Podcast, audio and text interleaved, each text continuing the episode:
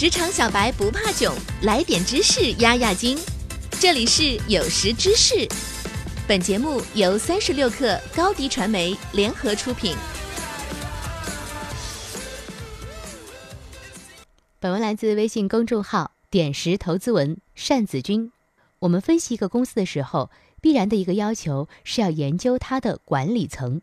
股市的价值发现也有很大一部分是寻找优秀的公司跟优秀的管理者一同成长，但是好的领导者其实是一个非常宽泛的概念。今天就让我们来聊聊优秀管理层的几个维度吧。首先，我们把公司管理拆分为两大维度，一个是人，也就是企业家；一个是制度环境，也就是公司治理结构。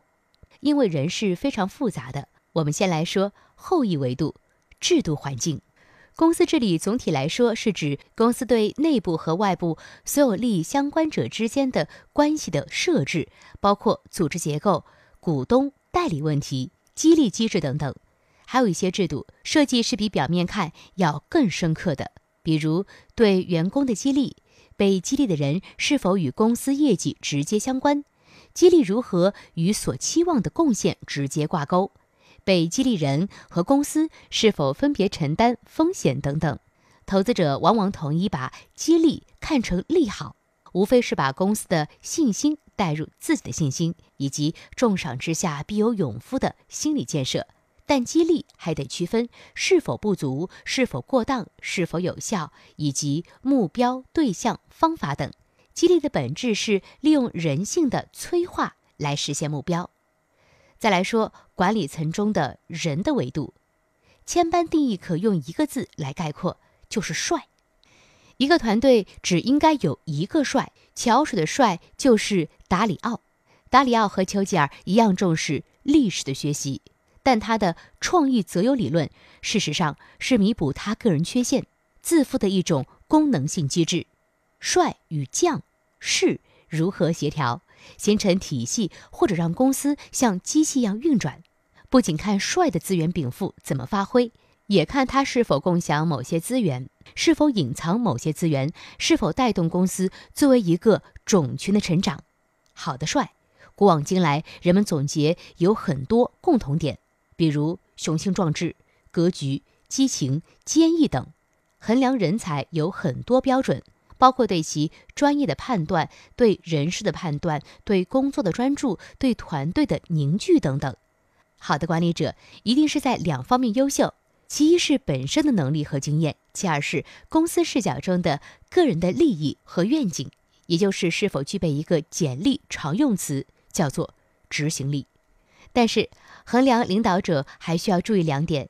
一是不同行业对企业家素质的要求的侧重一定是不一样的，尤其这是个业态日益缤纷的时代。二是随着新经济的兴盛，某些公司可能先于企业家的出现而架设平台，常见于科技类公司或者所谓开放性生态，甚至资产管理行业的许多公司也会是这样。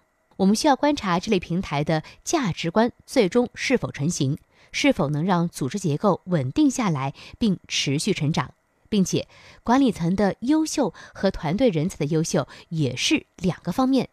有些团队可能具备行业竞争力，在风口来的时候，这些都是估值加分项。但领导的实力没有进一步验证的话，一旦风云波折，加分项就不可能是稳态。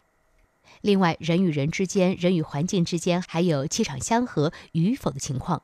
碧桂园的领导人杨国强和得力干将双冰，虽然分道扬镳，但我们也可以同时看好杨国强，相信他可以把碧桂园做成更伟大的企业。而双冰在新东家再度证明自己，鱼跃龙门，也说明了自身的能力。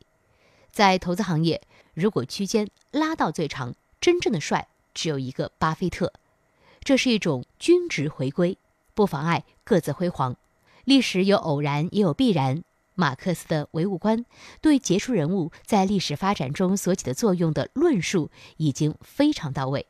我们做投资的，还是应该多研究公司治理层面的公告，分析平台的相关量化指标，看看 KPI 怎么设计拆分，读读帅的个人故事和案例。结合已有业绩和稳定性做验证。当然，最好是找到一个好的赛道上的公司，有个可信的牛人，在赛道上踏踏实实耕耘，才会有预期的收获。好了，本期节目就是这样，我们下期不见不散。一手商业资讯，精准创业风口，专属职场锦囊，尽在三十六课 APP，快来下载吧。